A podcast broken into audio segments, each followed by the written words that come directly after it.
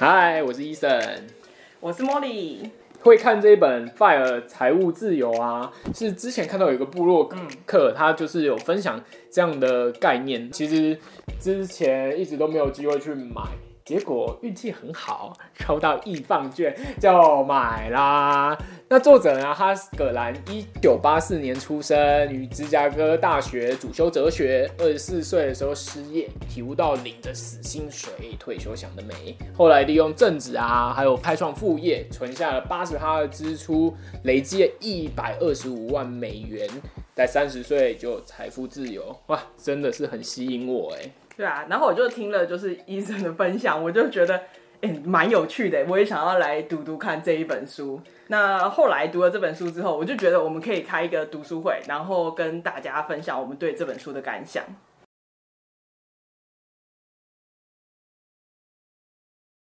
第一章有钱就是自由，其实我们大部分的人啊，嗯、现在每天都是朝九晚五的在做工作。当然，因为有工作，所以我们有办法过着生活。但是，其实我们也花了很多的时间在工作上面，追求的其实是金钱。金钱更背后的其实是自由，嗯、就是我们可以去到时候可能开业啊，或者是做自己想做，例如你想要环游世界之类这种事情。但是很矛盾，就是说现在我们却花了很多的时间追求金钱，那实际上我们反而丧失了自由。感觉起来好像有点本末倒置，是不是有更好的方法可以让我们去追求自由呢？对，如果按照传统，就是说我赚钱，嗯、那赚钱存钱，然后到退休，那退休之后我就有自由嘛，我可能可以去旅游，然后我可以创造我的世界第二春。可是那个时候年纪已经比较大了。已经不是你人生精华时段了，嗯、哼所以呢，作者在这个地方要我们思考说，人生的这个精华时段，我们想要怎么过？我们的自由是不是要在现在就取得？所以接下来他就会告诉你说，现在的生活已经不一样了，现在赚钱方式已经不一样了。我有很多其他可以赚钱的方式，我不一定要去公司上班，然后才能好好的存到钱，然后等到退休以后才。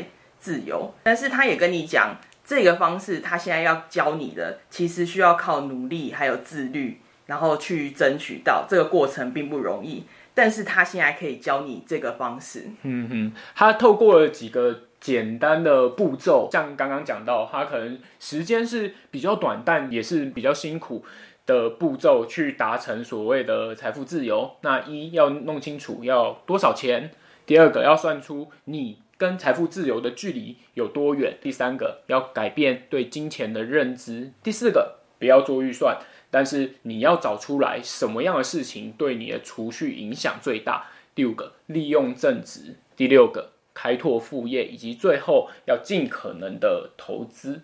然后在这里呢，我觉得有一个不错的地方，就是说你觉得这个过程可能不是很容易。但是要告诉大家，依照台湾人就是有储蓄的习惯来讲，他在引用了这个《慢慢变有钱》里面的这个分类，他列出了财务自由的七个阶段。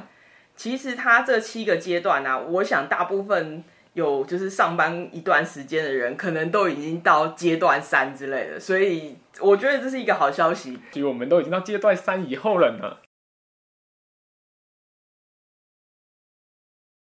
第二章，时间就是金钱。嗯，其实实际上我们一直庸庸碌碌的在工作赚取金钱，像刚刚讲的，其实要自由，但实际上在工作的这段时间也耗费掉我们非常多的时间，而且这段时间。几乎就是人生最精华的时段。当初可能十几二十岁的时候，嗯、你那时候想说，哦，工作之后啊，我有钱了，嗯、我要买一栋大房子，然后我可能要出去玩之类的。哦，没有吗？好吧，出去玩有，出去玩有啦，哦、出去玩有啦，出去玩有。可是当你工作花了那么多的时间之后，你的精力可能也没有了，然后久了之后，你可能也慢慢梦想也消失殆尽了。那这样真的是好的吗？对我而言，其实时间可能更重要。如果你在年轻的时候更多的时间，其实你那时候非常的有创意，应该试着去试看看。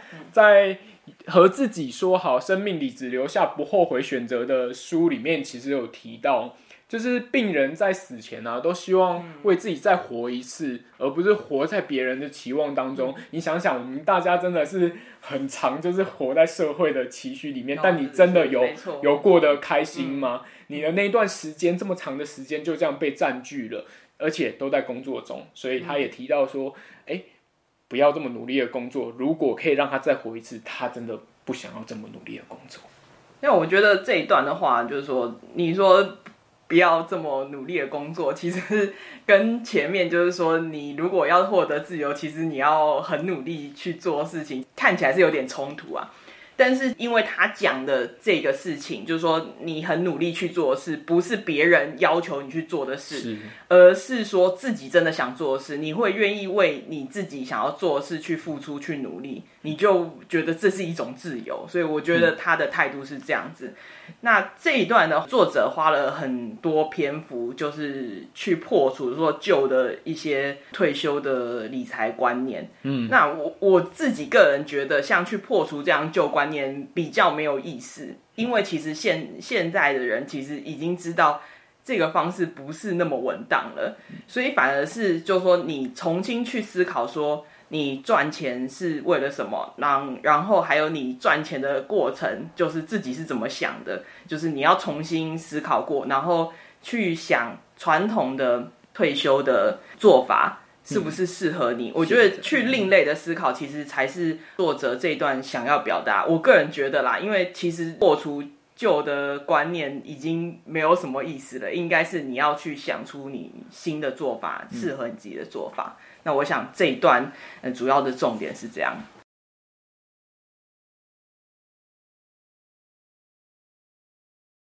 三，你的财务自由数字是多少？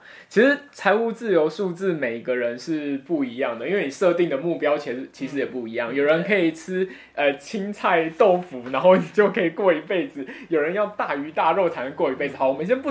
举这种极端例子，我觉得太极端了。然后我们讲一个，就是一般人好了。通常的来说，那假设小明啊，他一天的伙食费是三百，那一个月就是九千块。我们算一万好了，就是稍微吃好一点，有时候六日可能稍微吃好一点，给他多一点钱。一个月租屋呢也是一万块，通勤是三千块。还有其他娱乐费啊、孝亲费啊，我们算七千，这样一个月至少要三万，一年就是三十六万。根据三一学院的研究。假设啦，说要保持四趴的提领率，哎、我这边跟大家补充一下，它其实四趴是这样，假设你今天去投资美股大盘啊，什么 S M P 五百的那种，它是这样去估算，大概一年会有七趴左右的报酬，但是因为大家知道有通膨嘛，通膨大概就是三趴左右，它四趴提领域指的就是说，哎、欸，你不触及本金的状况，就是说你把钱就丢在那边，然后让它一直滚一直滚，但是你每次提领出来，哎、欸，你不会伤到本金，所以它的钱就可以。这样持续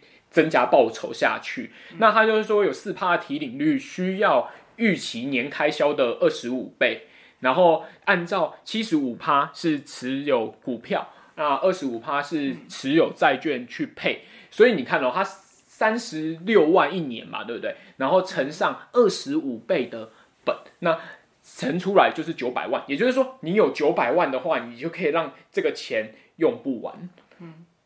因为他这里讲就是说，你财务自由其实就是你钱用不完。对，其实就是钱用不完。然后，但是他一直有提到一个观念是，说财务自由就是有点像是呃，因为不可能完全你你要做这些投资啦，你也不是完全不用工作。这个所谓工作，说你要花那个心思去做事，嗯、但是他把这个心思想成说是呃，你心灵上的愉悦，就是你不用被卡在办公桌前面，或是。每天要去公司上班，被卡在电脑前面之类的。嗯，但是问题是，很多人工作，就我们也知道，很多人工作可能不全然是为了钱，而是为了钱够不够用而紧张。然后这种紧张，在你知道这个投资方法，可能可能你就哎，我以前不知道这个投资方式，所以我可能因此安心，好，我就有心灵的。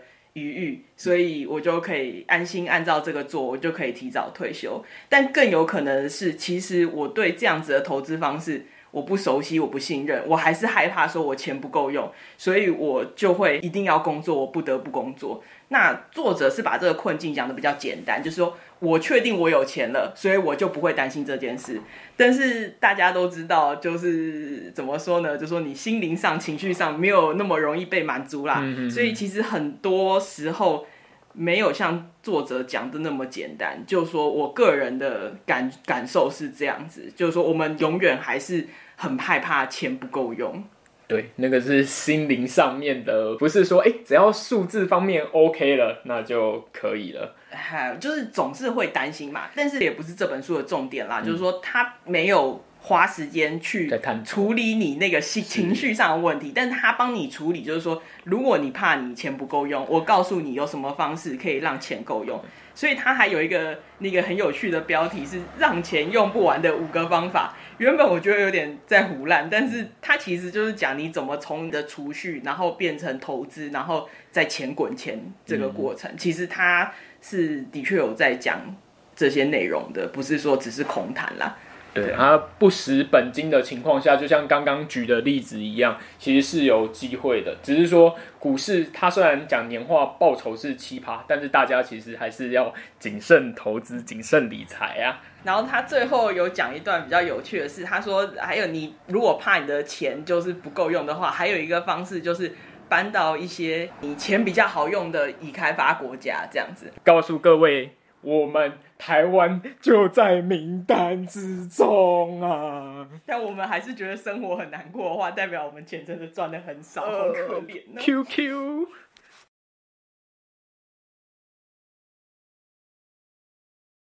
第四章，现在有多少钱？来，各位，痛苦的时候来啦！首先，我们要想办法计算出我们的资产。资产要怎么计算呢？大家还想说啊，不就你的存款那些？对。各位就是存款没有错，但是还有一点，你要想说，假设你现在有车子，你车子拿去卖掉，现在价值是多少？不是叫你各位连卫生纸什么那种东西都能拿去变卖，然后价格多少？没有，我们只挑就是价值比较高的，可能有一万块以上的这样子，我们抓个大概。你要先清楚你的资产有多少，你要先认清事实。对，然后包含就是说，你有车贷、有房贷、有学贷，这些也都是要算进去的。对，在负债的部分呢、啊，就是要算进去最高利息的负债，先把它还掉。对，没错。然后我们是不是有那个信用卡，它会自动缴款呢、啊？哎，停掉，先停掉。为什么？没感觉啊，各位，没感觉。你要想办法让自己有感觉，好吗？其实我觉得这一章的重点就在于讲说，就是我们经常讲的啦，就是说你要理财的话。就是你要去注意你的钱财，那钱财才会理你，你才有机会赚大钱。就是你要先知道你手上有多少钱。这个方面的话，我觉得有时候要算清楚的原因，是因为搞不好你一算，诶，其实你现在的钱已经够你可以去做你想做的事情，我你的情绪就获得解放了，你就可以像作者讲的，你真的有一点那种心态，就是有点半退休，我可以做我想做的事，或是我可以发把我副业发展起来，那才是我的热情所在。也有可能，哎，一算，哎，发现我的确，我以为我自己都很够用，其实我的钱还不够。那我现在要怎么增加我的资产？就是后面接下来作者要教你的，或是你要回头去看前一章节，就是他告诉你，你从你的储储蓄怎么变成投资，然后让你的钱翻倍这样子。各位试着试算一下吧，搞不好已经财务自由了呢。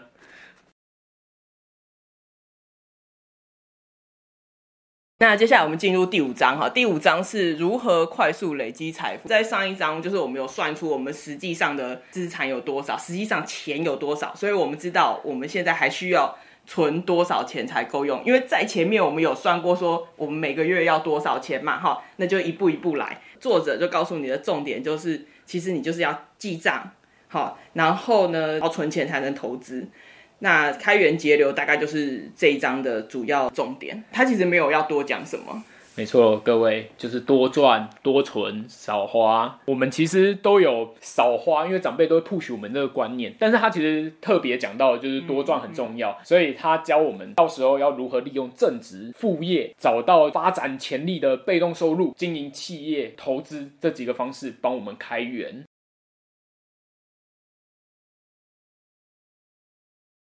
第六章结账前要做的思考，弄清你实际的收入，你实际上的收入啊，其实有的时候不是你想象中那么多。我们用年薪去除以你所花费在工作上面的所有时间，你会说啊，我不就是八个小时上班这样子吗？其实没有诶、欸，其实你要想哦，你的通勤啊，你的自装啊，还有你工作超级无敌累，去给人家按摩，准备工作的东西，例如说你可能有一些新的工作来了，你接到，你回家还要阅读。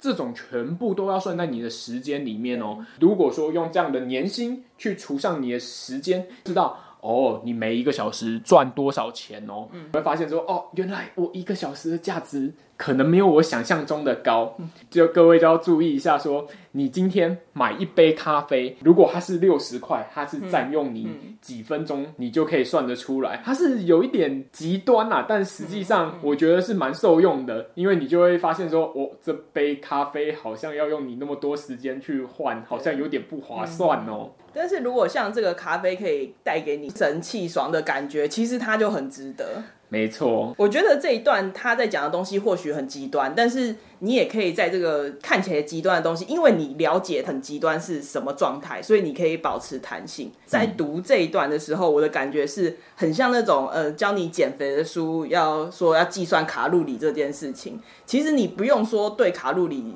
锱铢必较，而是说今天你下午茶哦，你想喝一杯就是焦糖拿铁，然后吃一个有鲜奶油的巧克力蛋糕。但是我知道这的卡这个卡路里很高，那我现在想要减少热量，是不是我就可以点一个没有鲜奶油的巧克力蛋糕，然后跟一杯原味的拿铁？我觉得这个是他想要你就是在买东西之前思考的事情。他列了这个十一个问题，然后。也在他的网站上做了一个小卡，然后你可以去下载来放在你的钱包里。我觉得这是有点避免你冲动购物啦。错，而且他还提到了，就是说你可以使用七二法则，在你买东西之前，如果你有这个观念，其实真的会比较不容易冲动购物哦。他七二法则的意思就是说，可以透过年化报酬，我们假设吧。假设是七点二趴的年化报酬，为什么用七点二趴的数字？因为它其实就是用七二去除上年，或者除上利率，你就知道多久之后你的钱可以翻两倍。今天预计你十年之后你想要退休，那你现在花的这些钱，你在十年之后其实可以翻两倍哦。你如果这样想，有一些比较贵的东西就比较舍不得下手了呢，那这样可以让你更快速达到财富自由哦。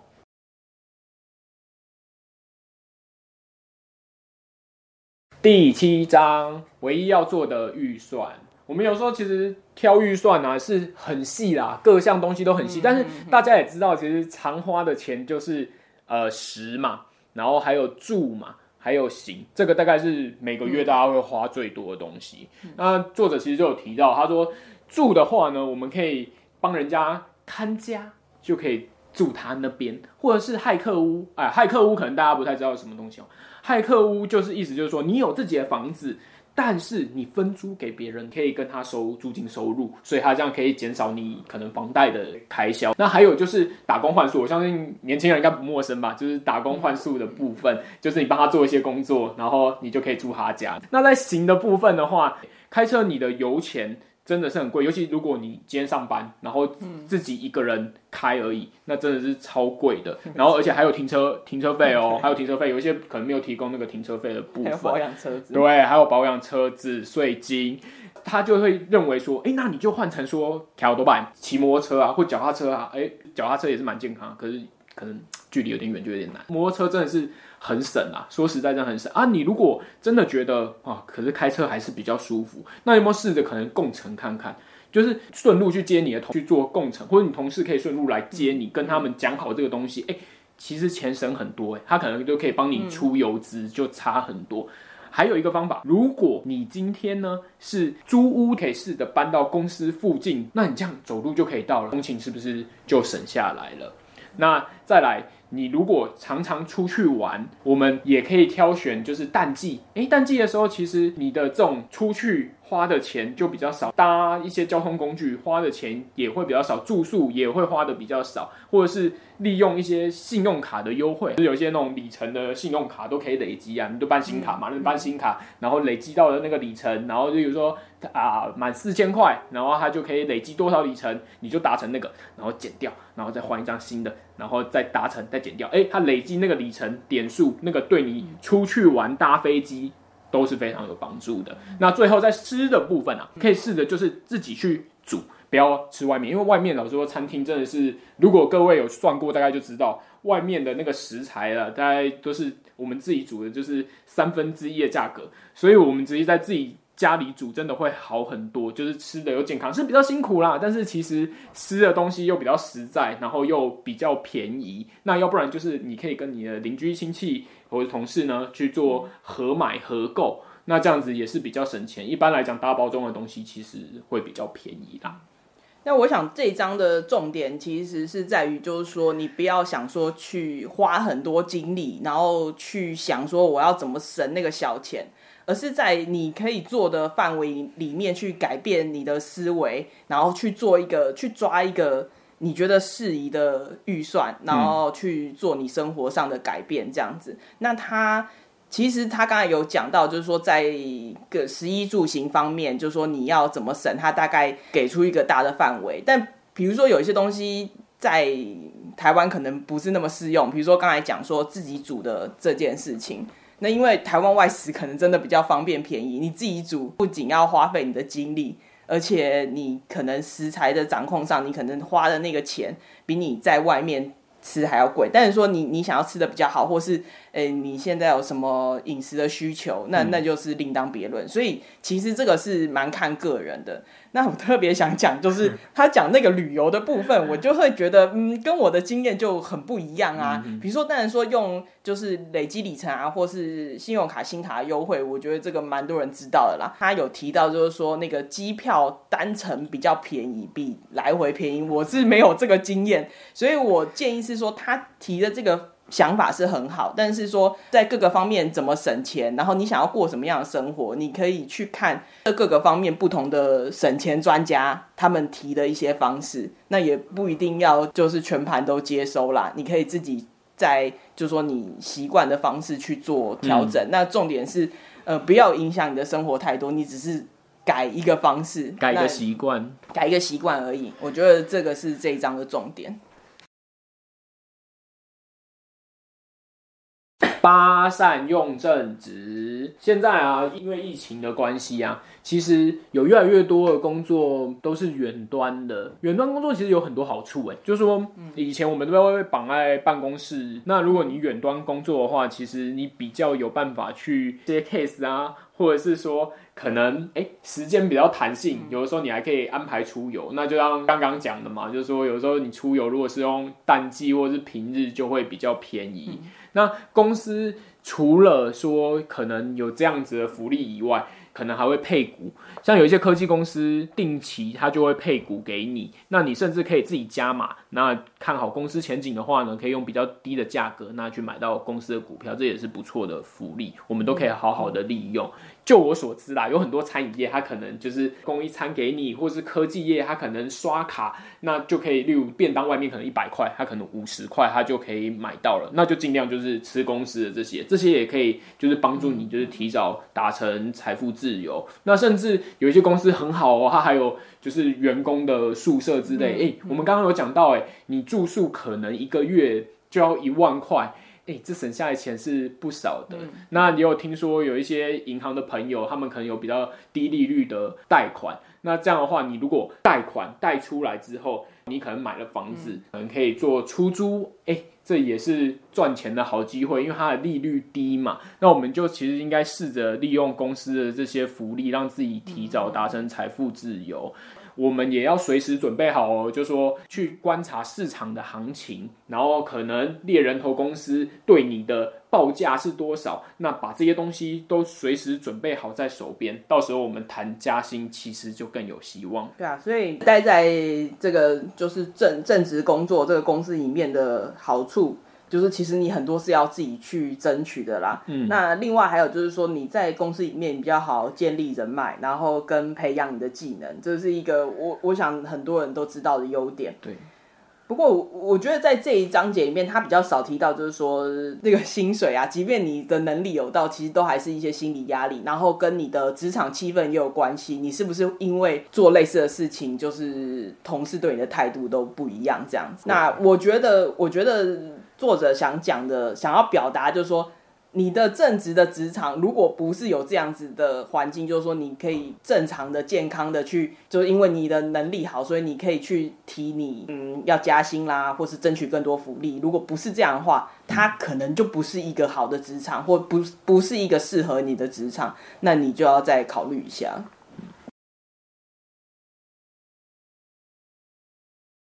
第九章副业。副业其实分两种吧，一种是比较像兼职的，像现在很红啊，就是类似那种 f o o Panda、Uber E 那种啊，拿你时间去换钱，那、啊、你换到钱之后，你可以赶快去投资，让你尽快的财富自由嘛。但但是好像作者是比较推崇另外一种副业，它是你创造一个作品。那这个作品呢，后续他可能就是会有持续性的收入，他是比较推崇这一种啦。那像他自己的话，可能就是有架设网站啊，或是卖网域。然后我觉得这一章比较有趣的是说，他教大家怎么样去找出就是适合自己的副业。他说，你先把你所有热情、有兴趣的东西全部列出来，啪啪啪啪啪，然后还有你有的技能全部列出来，啪啪啪啪啪。好，我们举个例子吧。假设说你很爱打电动，然后你又有剪辑的能力，诶，那你是不是可以考虑看看？你可能做个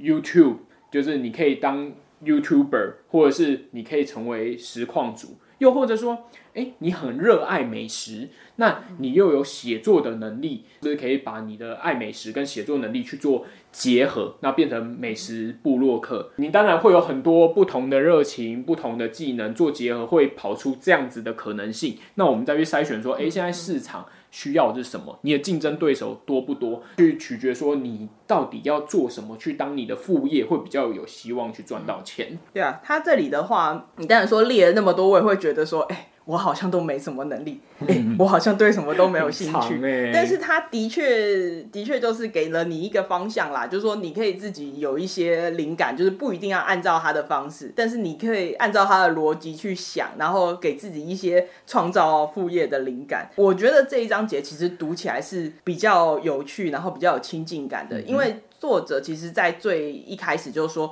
他那时候是没了工作啊，然后又口袋空空啊。他从零开始，然后就是在很短的时间内，在几年之内就达到像是财务自由的状态。但是他其实一路上在教你这些做法的时候，他都没有提到他自己的经验，唯有在就是副业这一段，他讲了很多自己的创业故事。所以我觉得这个读这一段读起来算是蛮有趣的啦。那他有讲到，就是说他自己有在帮人家设计网页，那他可能帮一个小公司，呃，设计那个网页，它就是开价五百块。嗯嗯。之后那个网页它就做了，等于像是模板。那后来就是有另外一个同质性很高的公司也请他做，那是对方是一个大公司，嗯、同样模板他再下去修改，他就可以开价五万块。哇，这不简单哎，那就是有点类似刚刚讲那种作品的概念，但是他只要再去做一点调整。完完全价格就不一样。对啊，因为大公司出得起那个钱嘛。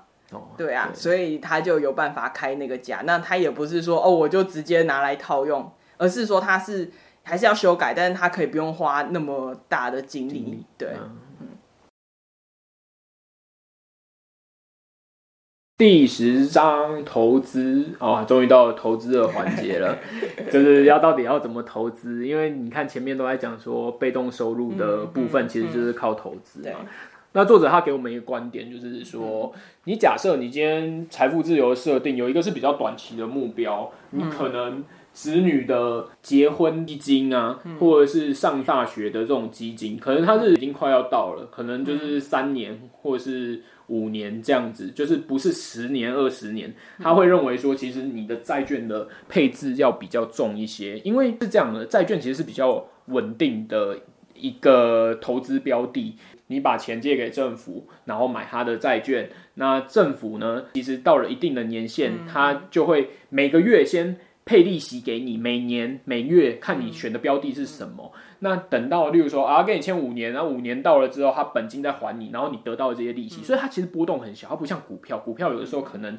哎、欸，你直接这个公司倒你就再见了，他不会还你，就再见。但是债券基本上是不会，是比较稳定，所以他会认为说，你如果是像这种短期目标的话，最好就是，哎、欸，你你就是投资多一点在债券，那少一点在股票，然后你到时候还是有一些报酬，但是你可以达到你想要的。那如果说你时间拉长，他其实会建议说，哦，你今天如果是你预计二十年、三十年退休，如果说这种时间很长的，你就尽量把。这些钱全部放在股票，因为股票它其实你时间只要拉长了，它会有一个均值报酬，也就是我们刚刚讲的，就是可能大盘的七趴。对，然后这时候他其实就有讲到啦，你说投资一般股票很很危险嘛？像刚刚讲，哎会倒哎，公司会倒哎，不要闹了，你倒了，你说哪来七趴？对，没错，讲的很好。就是会倒很可怕，所以他其实是建议我们去投资大盘。现在啊很红的叫 ETF，就是一篮子的股票，等于说它这一个像基金的东西，它包了各家公司的股票，所以不会因为你这家公司倒了，它 ETF 就爆炸就消失，不会。它会帮你，就是太弱则强。那每年的报酬率，它以可能很早期一九多少年这一个 ETF 出来到现在这样去统计，每年的平均报酬率其实是会有七趴的。所以，我们如果照着这样的模式去走，就像之前张杰讲到的，就是提领率四趴，通膨三趴，那我们其实就可以稳定的去存到这个钱。那爱因斯坦其实也有讲说。它这个投资呢，复利的威力其实是远胜于原子弹的。那有人可能会说，啊啊，为什么会突然讲到复利这个东西？嗯，复利其实很有意思，就好比说，你今天原本是一一百块，一百块哦，你有十趴的报酬的投资标的，你投进去，哎，是不是第一年变一百一？那你第二年再投进去，发生了什么事情？哎，变一百二十一，你有发现吗？多了那一块钱，那个就是复利。你可能觉得一块钱没什么，但是你时间拉长、拉远了，它其实是会倍数性的成长哦。这也就是为什么人家说你在挑基金的时候，你要去找它的费用率，ETF 基金的费用率。你有的时候零点零三趴的费用率跟零点一趴的费用率，其实长期累积下来就很可观。所以各位在挑选的时候，也是要挑比费用率比较低的，这样的话影响后面的结果其实会很大，就因为复利的原因。那除此之外，如果像我们要要投资美股大盘之类，我们也是要汇款过去嘛。其实要汇款到海外也是非常昂贵的。那我们其实可以积累。一笔钱之后，再一次汇过去，也可以帮大家省一些钱哦。嗯，那我想这一章的重点就是，他除了教你就是如何投资之外，那他也提醒你很重要一个，就是说你不要投资你不了解的东西。嗯，对，不要觉得哎、欸，大家觉得这个好，你就投下去，对吧？还是你要先理解，然后再去做。我觉得这个是蛮重要的。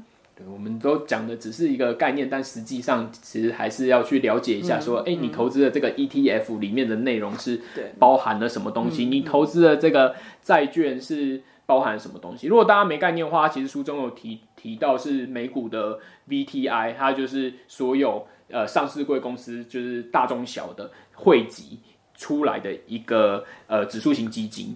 那还有就是 BND，BND 的话是美美国的债券，也是包含的就是各种风评的债券在里面。那大家可以去研究一下，刚刚讲到的说它的费用率是多少，了解了之后我们再去投资哦。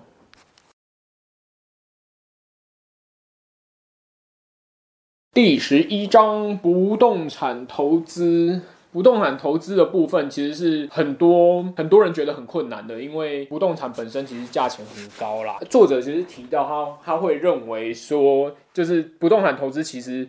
比我们刚刚讲的股票投资还要好。那他理由是说，因为其实不动产投资有点类似利用别人的钱赚钱。这个怎么说呢？像大家都知道吧，你如果买房，其实只要付头期款，那其他其实都是贷款。那假设一千万房子，那贷八成，我讲的是一般人的状况啦，那你可能就是付两百万头期款就好。那你实际上其实你获得的这个资产。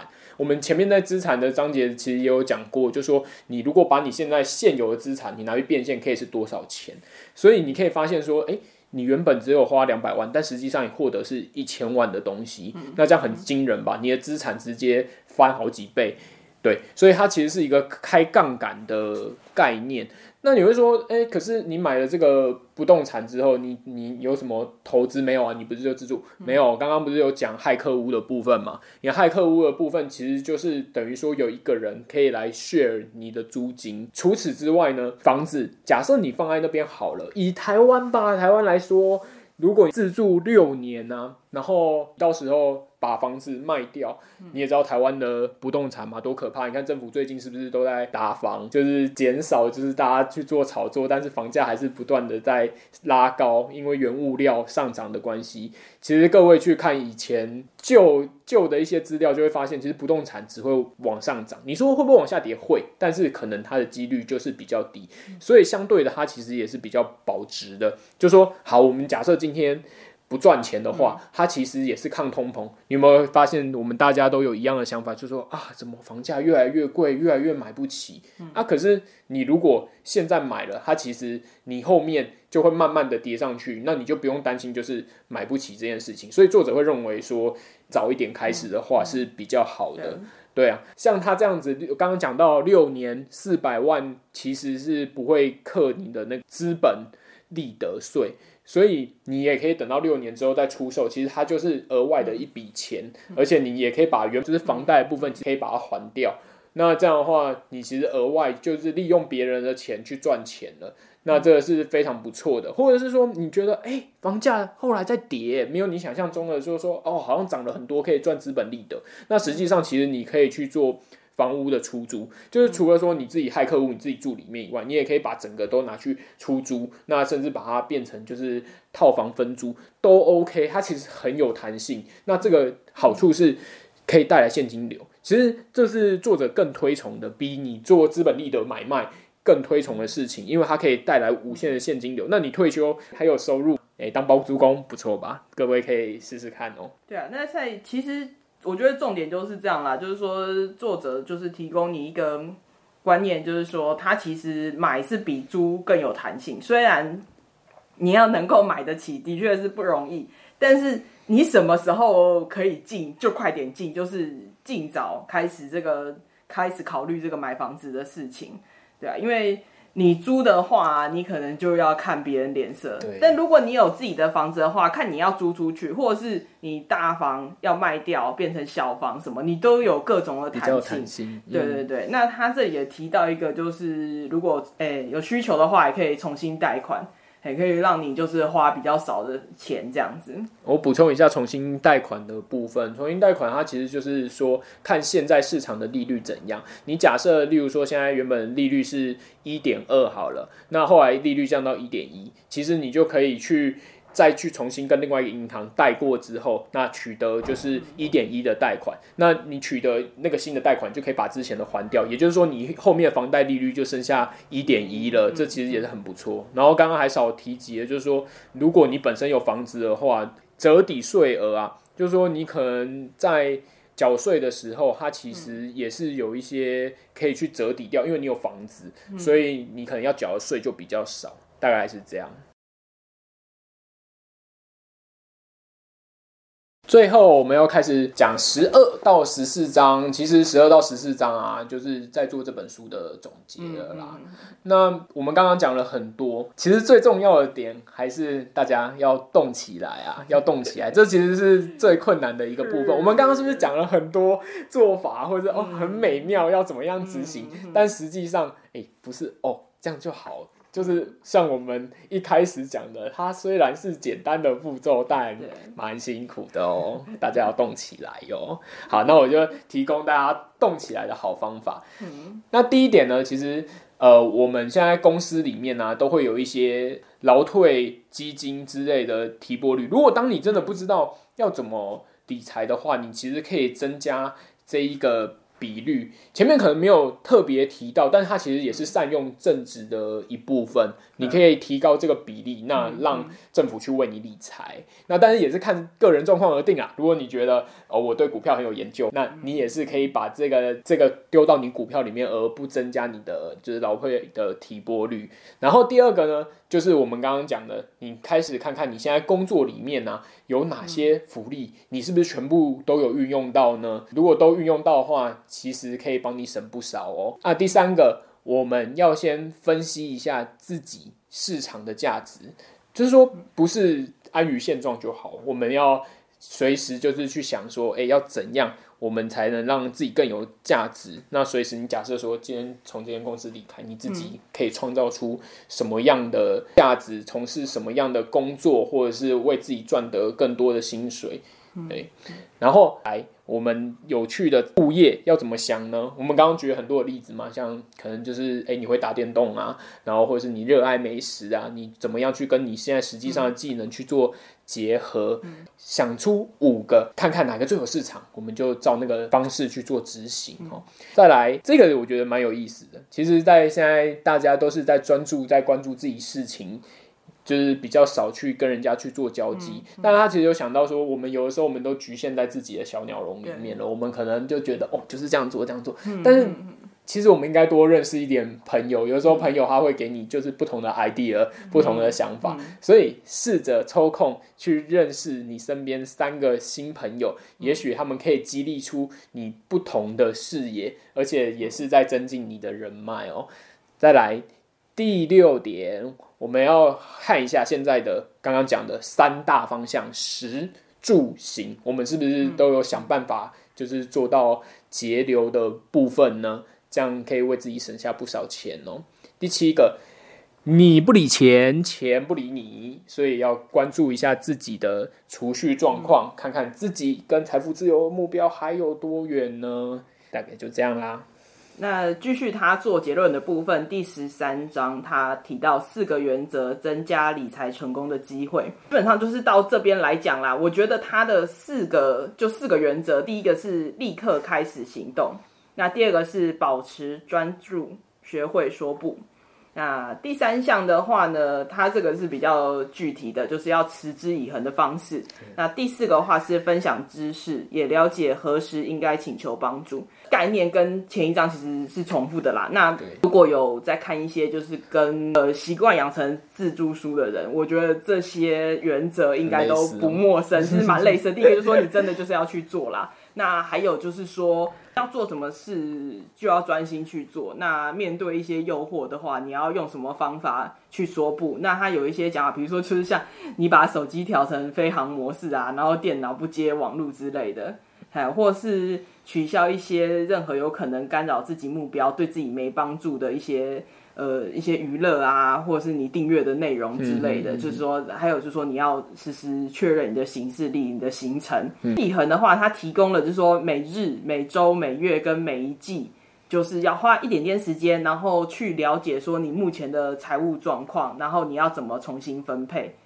我觉得这一点是蛮重要的，书里面都有告诉你说应该要怎么做。那我想这应该也是作者他自己的做法啦。最后一点，他讲到这个分享知识，然后也了解何时应该请求帮助，这个也是很重要，因为你把你看到这些知识，然后你自己去执行的感觉跟别人分享，我觉得这可以。呃，让你更有有一点小小的成就感，让你可以继续下去。在跟别人分享的过程中，也可以就是有一些好朋友可能会提点你说，呃，哪个方式比较不好，或者说你可以试试看什么方式。那我觉得，因为你既然你就是呃，经常都要就是隔一段时间都要去检视你的做法的时候，那我想这些意见就是都可以纳入参考。对，我觉得这些的确是蛮重要的。那作者在最后就这。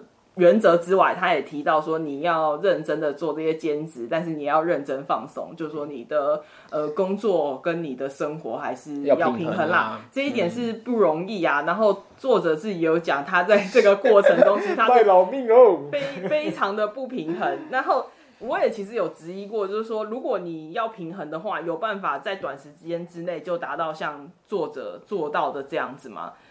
或许可以，或许不行，但是再拉长个几年，我觉得也不是问题。但是我觉得你的生活跟你的工作要平衡，其实是蛮重要，这不容易啦。那他也没有讲到要怎么做，他只有讲到说他后悔没有这么做，可能就是真的不是很容易。但是我觉得他提醒我们需要去注意的。那我想这也是就是作者在分享他自己的提的第四项原则，他也是在做这件事情。嗯哼。